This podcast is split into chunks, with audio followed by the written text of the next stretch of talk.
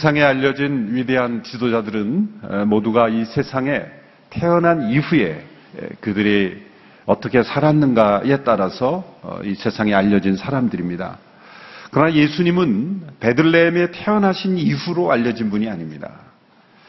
예수, 예수님께서 태어나신 이후에 훌륭하신 삶, 훌륭한 가르침에 의해서 세상에 알려지신 분이 아니라 예수님은 아주 오래오래 역사 전부터 오랜 역사 전에 이미 세상에 예언되어 있고 그리고 여러 가지 이미지를 통해서 예수님이 세상에 오심을 우리에게 알려주셨다는 것이죠. 그것이 예수님이 유일하신 그리고 예수님이 신성을 가지신 하나님이시라는 가장 대표적인 증거가 되는 것입니다. 그 예수님은 바로 우리 가운데 거하시는 그래서 찾아오신 하나님이신 것이죠. 하나님은 하늘에 거하시는 분이십니다. 그러나 하나님께서 이 천지를 창조하셨을 때 온 세상이 바로 하나님이 거하시는 처소가 되기를 원하셨다는 것입니다. 천지 창조 이후에 창세기 3장에 보면 이런 말씀이 있습니다. 창세기 3장 8절에 보면 동산을 여호와께서 거니신다. 동산을 거니시는 여호와 하나님 그런 표현이 나옵니다. 하나님은 이 땅에 거하시기를 원하셨죠. 그 백성들의 마음속에 거하시기를 원하셨죠. 인간이 죄를 범하고 하나님을 배역했을 때 단절이 일어나고 분리가 일어나고 그리고 하나님을 떠난 인생이 되었을 때 하나님께서 이 세상에 거하시고 또 우리 마음에 거하시기 원하시는 일들이 실패로 돌아간 것처럼 보였습니다. 그러나 하나님은 포기하지 않으셨습니다.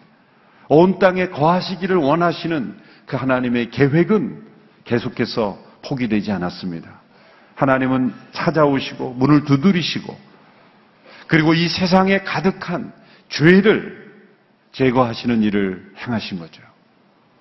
이 죄의 권세를 무너뜨리시고 모든 사람을 주관하고 있는 이 죄의 세력을 무효화시키시고 그리고 다시 이 세상에 거하시고 우리 가운데 거하시는 일을 이루신 것입니다. 바로 그분이 예수 그리스도이십니다. 예수님의 십자가는 이 세상에 하나님이 거하실 수 없도록 만드는 죄를 제거하시고 이 땅에 온전히 하나님께서 거하시는 일을 이루신 것입니다. 그 C.S. 루이스라는 분이 쓴 이 순전한 기독교, 미어 크리스천어티라는 책에 있는 하나님의 침공이라는 그런 글에서 예수님을 이렇게 소개하죠. 마치 반역한 지역에 다시 진정한 왕이신 그분이 그 반역한 지역을 다시 점령하기 위하여 들어오신 분, 그렇게 예수님의 오심을 설명하고 있습니다. 이 세상은 하나님을 떠나 하나님을 반역한 세상이지만 하나님은 포기하지 아니하시고 다시 찾아오시고 그리고 십자가로 그들의 죄를 씻으시고 하나님께서 다시 거하시는 일을 행하셨다는 거죠. 이렇게 일어날 일을 미리 우리에게 그림을 통해서 보여주신 것, 그것이 구약의 역사에 나타나 있는 것입니다. 하나님께서는 이 구약을 통해서, 이 이미지를 통해서, 많은 그림들을, 사건들을 통해서 장차 예수님께서 이루실 일들을 미리 보여주셨습니다. 예수님은 그 실체가 되시는 분입니다. 우리가 어린 자녀들이 어떤 의미를 깨달을 때도 언어를 통해 의미를 깨닫기 이전에 먼저 그림을 통해서 어, 의미를 깨닫죠. 나중에 언어를 통해 의미를 깨닫는 것은 이미 본 그림들을 의미를 채워가는 것에 불과하죠. 구약이 그림이라면 신약이 문자인 것이죠. 영화를 보면 알지 못하는 이 외화를 보면은 그림만 봐서는 의미를 깨닫지 못하죠. 자막이 있어야 되는 거죠. 신약이 자막이라고 한다면 보이는 그림은 구약이라고 말할 수가 있는 거죠. 하나님께서 구약 속에 나타난 여러 가지 사건뿐만 아니라 어떤 형상, 이미지들을 통해서 장차 그리스도께서 세상에 오심으로 하나님께서 우리 가운데 온전히 거하시는 일이 어떻게 이루어질지를 미리 보여주신 것. 그것이 바로 구약의 역사예요. 그중 가장 대표적인 것이 오늘 모세를 통해서 하나님께서 만들라고 하신 이 성막이라고 하는 것입니다. 이 성막은 장차 그리스도께서 세상에 오심으로 인해서 이루실 일들을 우리에게 미리 보여주는 이미지인 것이죠. 사도 요한은 예수님의 탄생을 요한복음 1장 14절에서 이렇게 설명하죠. 개혁 개정으로 읽게 되면 이렇게 되어 있습니다. 우리 같이 한번 읽어볼까요? 시작. 말씀이 육신이 되어 우리 가운데 거하심에 우리가 그의 영광을 보니 아버지의 독생자의 영광이요 은혜와 진리가 충만하더라. 우리 가운데 거하심에 이 거하신다는 단어를 직역하면 장막 텐트를 치고 살다 그런 뜻입니다. 왜 이렇게 독특한 단어를 서- 사용했을까요? 예수님께 세상에 태어나신 사건은 천지를 창조하신 그 하나님께서 육신의 장막을 입고 인간 가운데 거하시려고 오신 사건이다라는 것입니다. 요한이 이렇게 독특한 단어로 예수님의 탄생을 설명한 것은 예수님이 세상에 오시는 일이 이미 구약에서 이러한 이미지로 알려져 왔기 때문이죠. 예수님의 오시는 사건이 마치 장막을 치고 텐트를 치는 것과 같은 사건이라고 우리에게 알려주고 있는 것입니다. 이 장막은 성막, holy tent, 거룩한 에, 장막이다라고 불리기도 하고 회막, 아, meeting tent다, 만나는 장소로서의 에, 장막이다 그렇게 불리기도 합니다. 오늘 본문 25장 8절의 말씀 우리 같이 함께 읽겠습니다. 시작. 그리고 그들이 나를 위해 성소를 만들게 하여라. 그러면 내가 그들 가운데 살 것이다. 그들 가운데 사시기 위하여, 그 백성들 가운데 사시기 위하여 만든 장소라는 거죠. 또 29장 43절로 45절의 말씀을 우리 같이 읽겠습니다. 시작. 거기서 또 이스라엘 백성들을 만날 것이니 그 장막이 내 영광으로 거룩하게 될 것이다. 이렇게 해 내가 해막과 재단을 거룩하게 할 것이다. 또 아론과 그의 아들들을 거룩하게 해 제사장으로서 나를 섬기게 할 것이다. 내가 이스라엘 백성들 가운데 있고 그들의 하나님이 되겠다. 내가 그 백성들을 만날 것이고 그리고 그 백성들 가운데 있을 것이고 그를 통해 그들의 하나님이 될 것이다. 이것이 원래 천지 창조의 목적입니다. 하나님께서 우주 만물을 창조하신 목적은 그들 가운데 계시며 그들의 하나님이 되시는 것이었어요. 그러나 인간의 죄로 말미암아 그 계획이 무너진 것 같지만 하나님은 그 계획을 포기하지 아니하시고 도리어 그 죄를 해결하시며 그들 가운데 거하시고 그들의 하나님이 되시는 그 목적을 온전히 이루신 것이죠.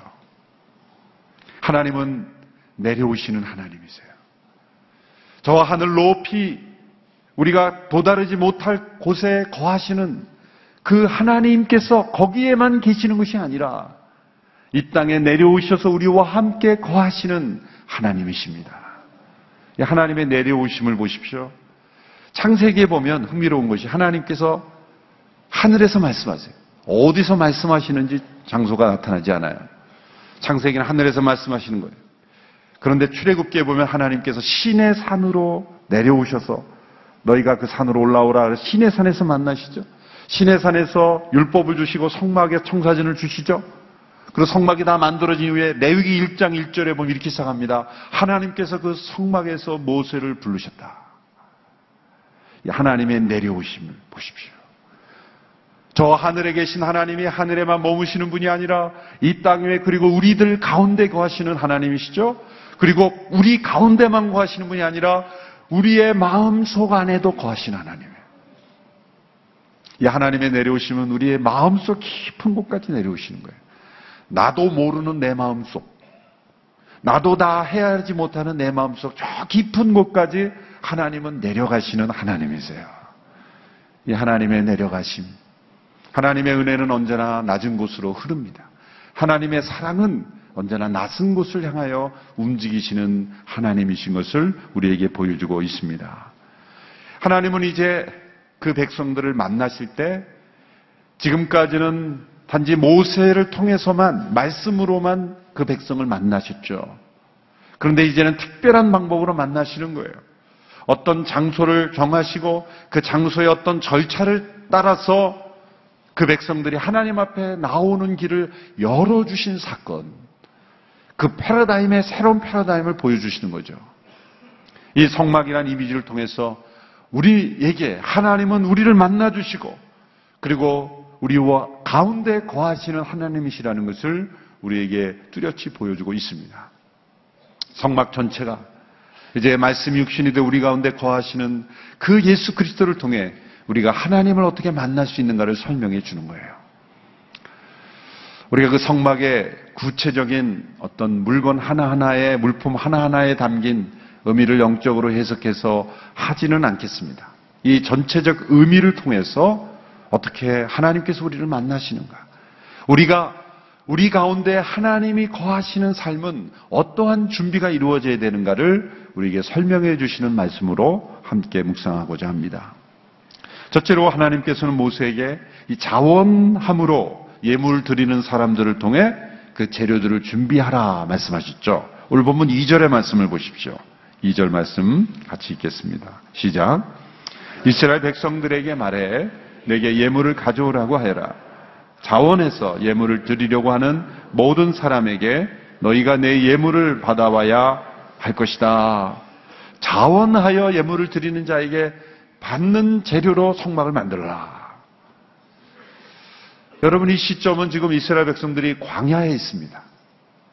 광야에 있는 백성들은 그 마음이 불안했을 것입니다. 앞으로 어떤 일이 생길지 물론 그들에게 하나님께서 주신 약속이 있지만 그들이 광야를 걷는 과정 가운데 어떤 일이 생길지 모르는 불안한 마음 가운데 있을 것입니다. 정신적으로. 근데 그들에게 하나님이 자원함으로 드리는 예물을 받아서 만들라라는 거예요. 무엇이든지 자원함으로 행하는 것은 어려운 일이죠. 그래서 때로는 법과 제도를 만들어서 의무적으로 하지 않습니까? 아마 우리나라가 내고 싶은 사람, 자원하는 사람만 내서 세금 국가를 운영한다면 아마 쉬울까요? 결코 쉽지 않을 겁니다. 아마 불가능할 거죠. 강제로 내게 해도 어떻게든 피해가는데 자원함으로 내는 사람들로만 운영된다는 것. 그러나 하나님께서 거하시는 곳, 하나님이 임재하시는 곳, 하나님이 행하시는 일에는 언제나 자원함으로 이루어진다는 거예요. 성령 충만은 자원함이 넘치는 영성입니다. 세 종류의 우리 인생을 움직이는 힘이 있어요. 첫 번째는 본능에 따라 움직이는 힘이 있어요. 본능에 따라 움직이는 삶이 있어요. 우리가 많은 것을 힘써 행한다 할지라도 그 마음 속에 우리가 이기심, 자기 자신을 위한 것을 했던 건 본능입니다.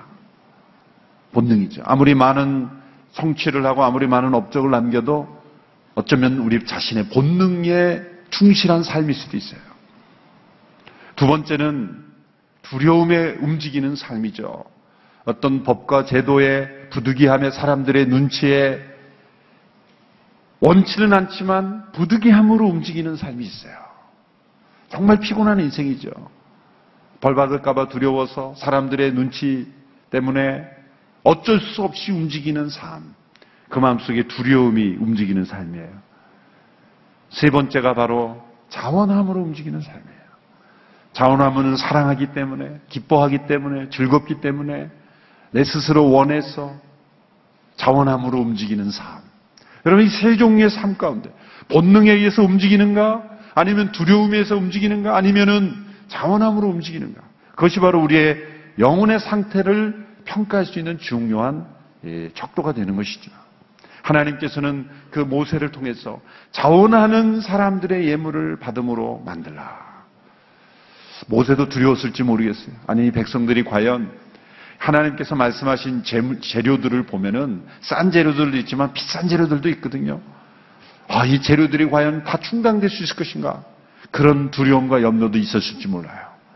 그런데 그것은 우리의 연약한 생각일 뿐이었어요. 출애굽기 36장에 보면 이제 모세가 그 청사진을 다 받은 이후에 백성들에게 자원함으로 함께 예물을 드릴 사람을 말했을 때 어떤 일이 일어났냐면 너무나 많은 사람들이 예물을 가져오는 고로 그 성막을 만드는 기술자가 더 이상 제발 좀 그만 가져오게 해달라고 사정할 정도로 넘쳤다는 거예요. 놀라운 기적입니다. 하나님께서 행하시는 일은 언제나 자원하는 그 마음 속에 그 백성들 가운데 거하신다는 거예요. 그뿐만이 아닙니다. 다윗 시대로 거슬러 내려가면 다윗 시대에 그의 마음 속에 성전을 짓는 자원하는 마음을 하나님께 주셔서 자원하는 마음으로 그가 헌신한 이후에 그 백성들에게 호소했을 때 그 또한 넘치도록 하나님께서 해주셨다는 거예요. 여러분 우리 모두의 마음 속에 정말 하나님과 나와의 관계 속에서 자원함으로 우리가 일하고 움직이는 삶이 된다면 하나님이 그 가운데 거하시는 인생이 틀림없는 줄로 믿습니다. 두 번째로 하나님께서는 이 성막의 각각의 장소에 다가갈 수 있는 사람을 차등적으로 제한하셨죠. 거룩함의 차등이다. 이렇게 말할 수가 있죠. 이 성막은 크게 세 장소로 구분됩니다. 지성소가 있고 성소가 있고 뜰이 있습니다. 뜰은 누구나 일반인 백성들이 다 다가갈 수 있는 곳이에요. 그러나 성소는 제사장 레위인들만 가까이 갈 수 있는 곳이죠. 지성소는 1년에 한 차례 대제사장만 들어갈 수 있는 곳입니다. 왜 이렇게 차등을 두었을까?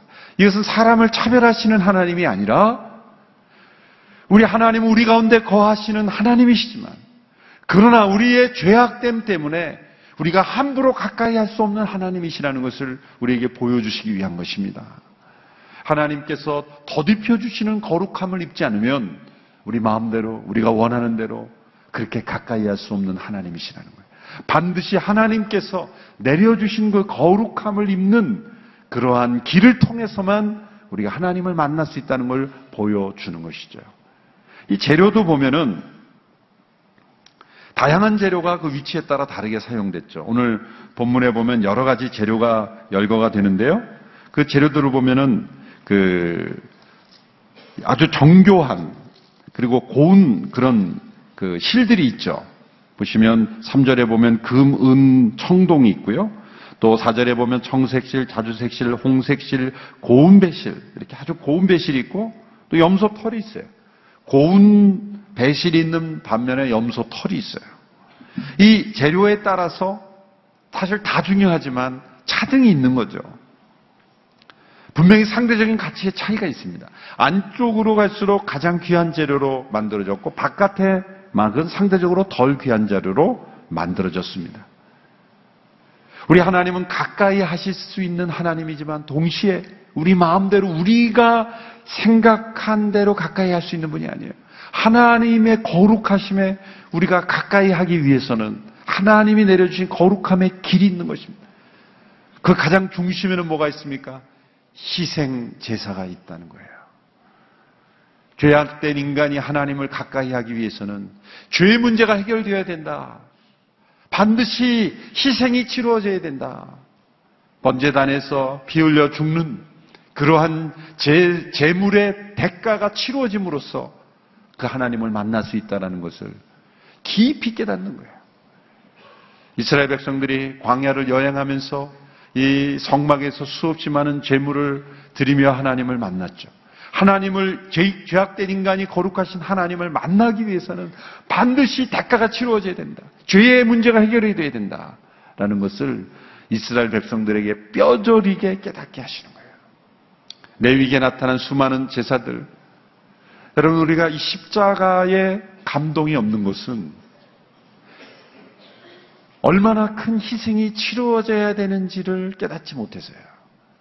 이스라엘 백성들은 유대인들은 이 구약 성경을 가리킬 때 레위기부터 가르친다는 거죠. 우리는 가장 읽기 딱딱하고 성경 읽을 때 보면 항상 그 부분은 그냥 빨리 넘어가죠. 그래서 해마다 연초에 1월에 동시에 일제히 전국에 있는 성도들이 성경 읽기를 시작해요. 일제히 한 2월 말에서 3월 초 일제히 중단해요.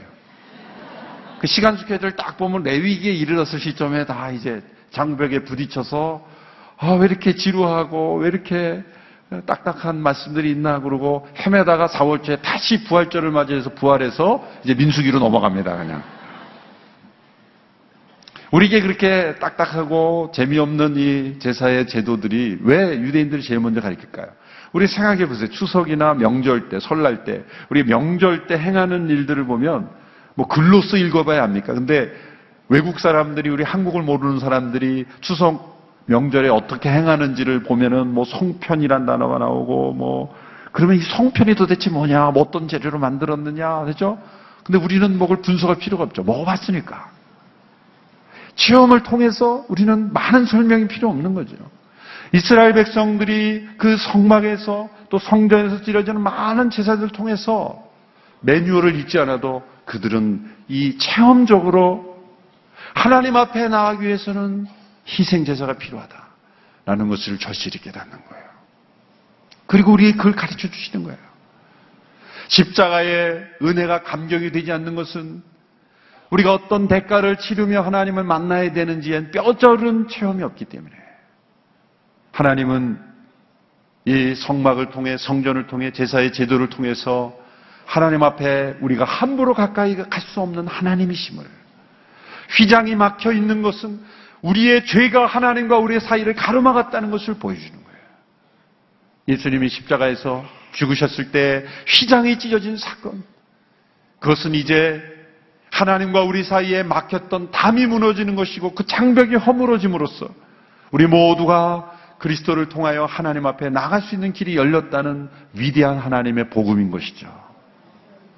십자가의 복음이 우리에게 감격이 되지 못하는 것은 우리가 하나님 앞에 얼마나 죽임당해야 하는 죄인인 것을 깨닫지 못했기 때문인 것입니다.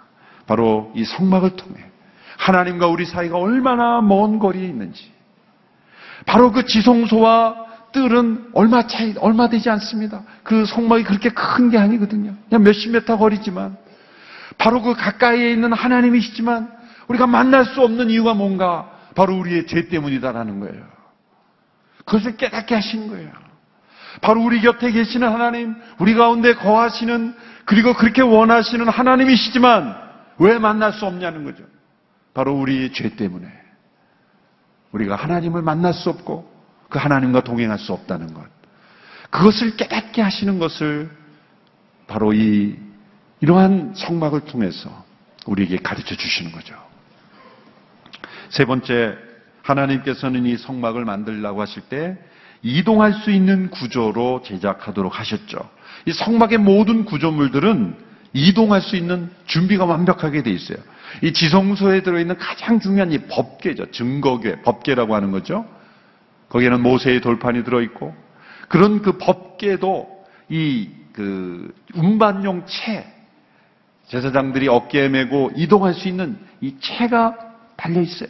그리고 법궤를 보관할 때도 그 채가 달린 채로 보관하도록 했어요. 그래서 언제든지 들고 이동할 수 있는 이동성을 보여주는 것이죠. 번지단도 보면은 이 사진으로 보면은 그냥 돌로 꽉 찬 무거운 것처럼 보이지만 사실은 이 판넬로 판넬로 만들고 겉을 이렇게 도금한 거예요. 그러니까 들면 아주 쉽게 들 수 있는 아주 가벼운 거예요. 그 테두리도 전부 이 벽체도 다 분, 분리해서 운반할 수 있도록. 그러니까 조립식이에요. 그리고 이동할 수 있는 아주 가볍게 들어서 이동할 수 있는 그런 것으로 구성되어 있죠. 이것은 무엇을 의미하는 것입니까?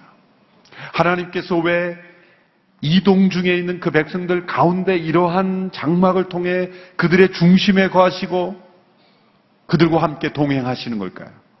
우리 하나님의 임재하심은 우리와 동행하시는 임재하심이라는.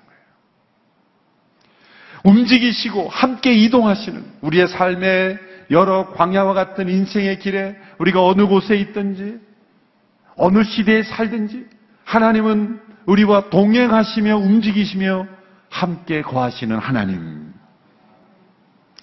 서울에서 온누리교회, 한국에서 온누리교회 예배 드릴 때만 우리와 함께 하시는 하나님이 아니라 저 이방 땅에 거할지라도 하나님은 동행하시는 하나님.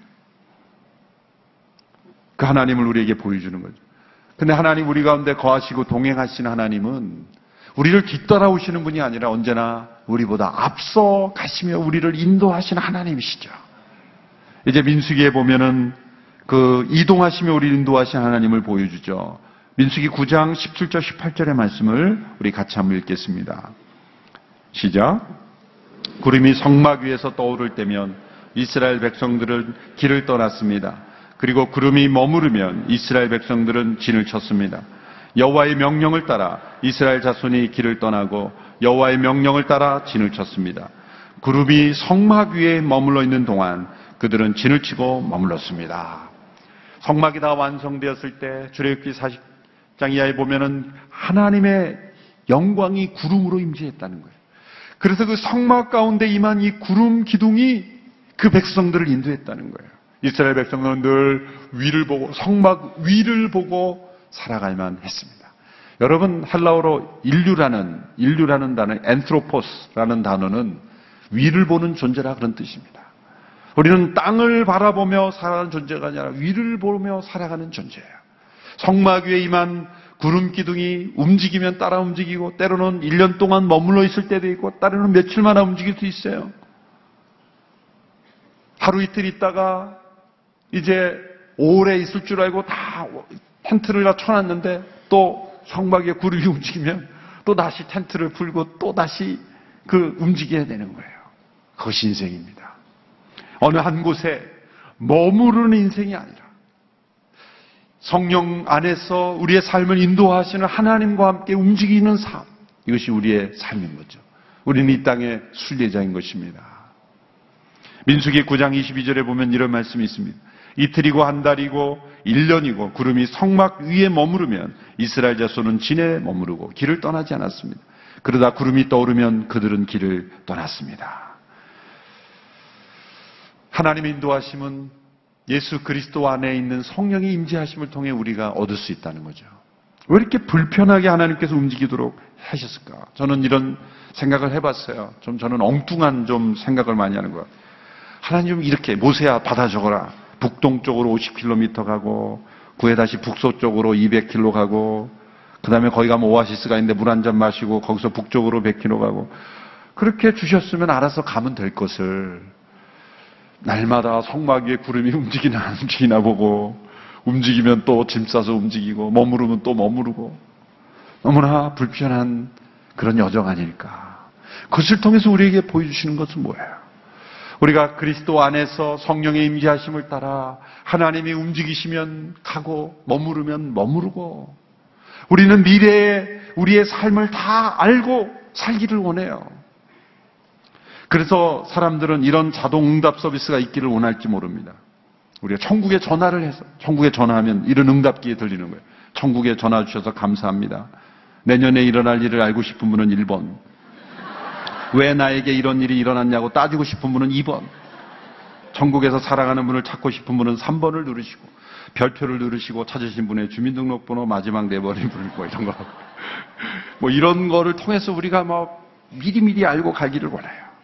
그런데 하나님이 우리의 인생을 광야 인생을 인도하시는 길은 성막 위에 머무르는 구름 기둥을 날마다 바라보면서 순간마다 바라보면서 끊임없이 바라보면서 성막에 있는 구름이 움직이면 따라 움직이고 머무르면 머무르고 이것이 바로 우리의 인생의 본질이라는 거죠. 이 세상은 순례의 여행입니다. 우리가 한국 땅에 태어났지만 저 외다른 지역에서 생을 마감할 수도 있고 우리가 알지 못하는 이국 땅에 태어났지만 이 땅에 와서 생을 마감한 우리 선교사님들이 있지 않습니까? 이 땅의 어느 한 곳에 머무르는 것, 내가 원하는 지역에 내가 원하는 대로 사는 인생이 아니라 구름 기둥이 성방을 통해서 우리를 인도. 그래서 성막이 중앙에 있게 된 거예요. 중앙에 거하시는 그 성막을 통해 우리의 삶을 날마다 인도하시는 것입니다. 그래서 이동성 있게 만드신 거예요.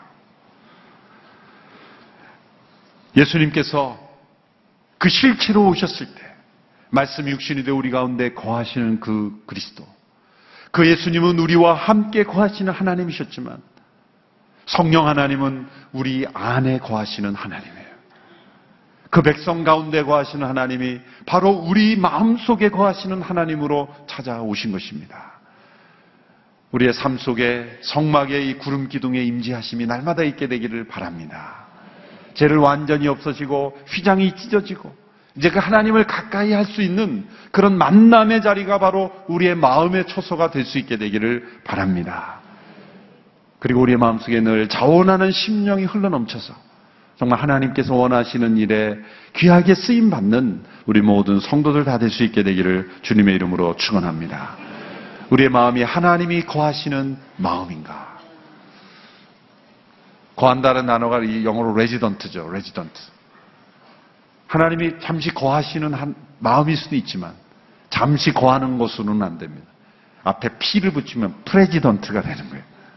하나님이 우리의 마음속에 단지 거주자가 아니라 왕으로서, 주인으로서, 지배자로서 거하시는 삶 되기를 주님의 이름으로 축원합니다. 기도하겠습니다. 하나님 우리 가운데 거하시는 하나님을 찬양합니다. 우리 가운데 거하시기 위하여 말씀이 육신이 되 우리 가운데 찾아오시고 십자가에 못 박기까지 우리를 사랑하시며 우리를 아버지의 품으로 인도하여 주신 은혜를 감사합니다. 그 하나님을 만나고 동행하며 살 수 있도록 인도해 주셨으니 우리의 삶의 여정에서 성막 위에 임재하신 구름 기둥을 바라보며 걸어갔던 이스라엘 백성들처럼 날마다 주와 동행하는 삶 사는 우리 모두가 되게 하여 주옵소서. 예수님의 이름으로 기도하옵나이다. 아멘.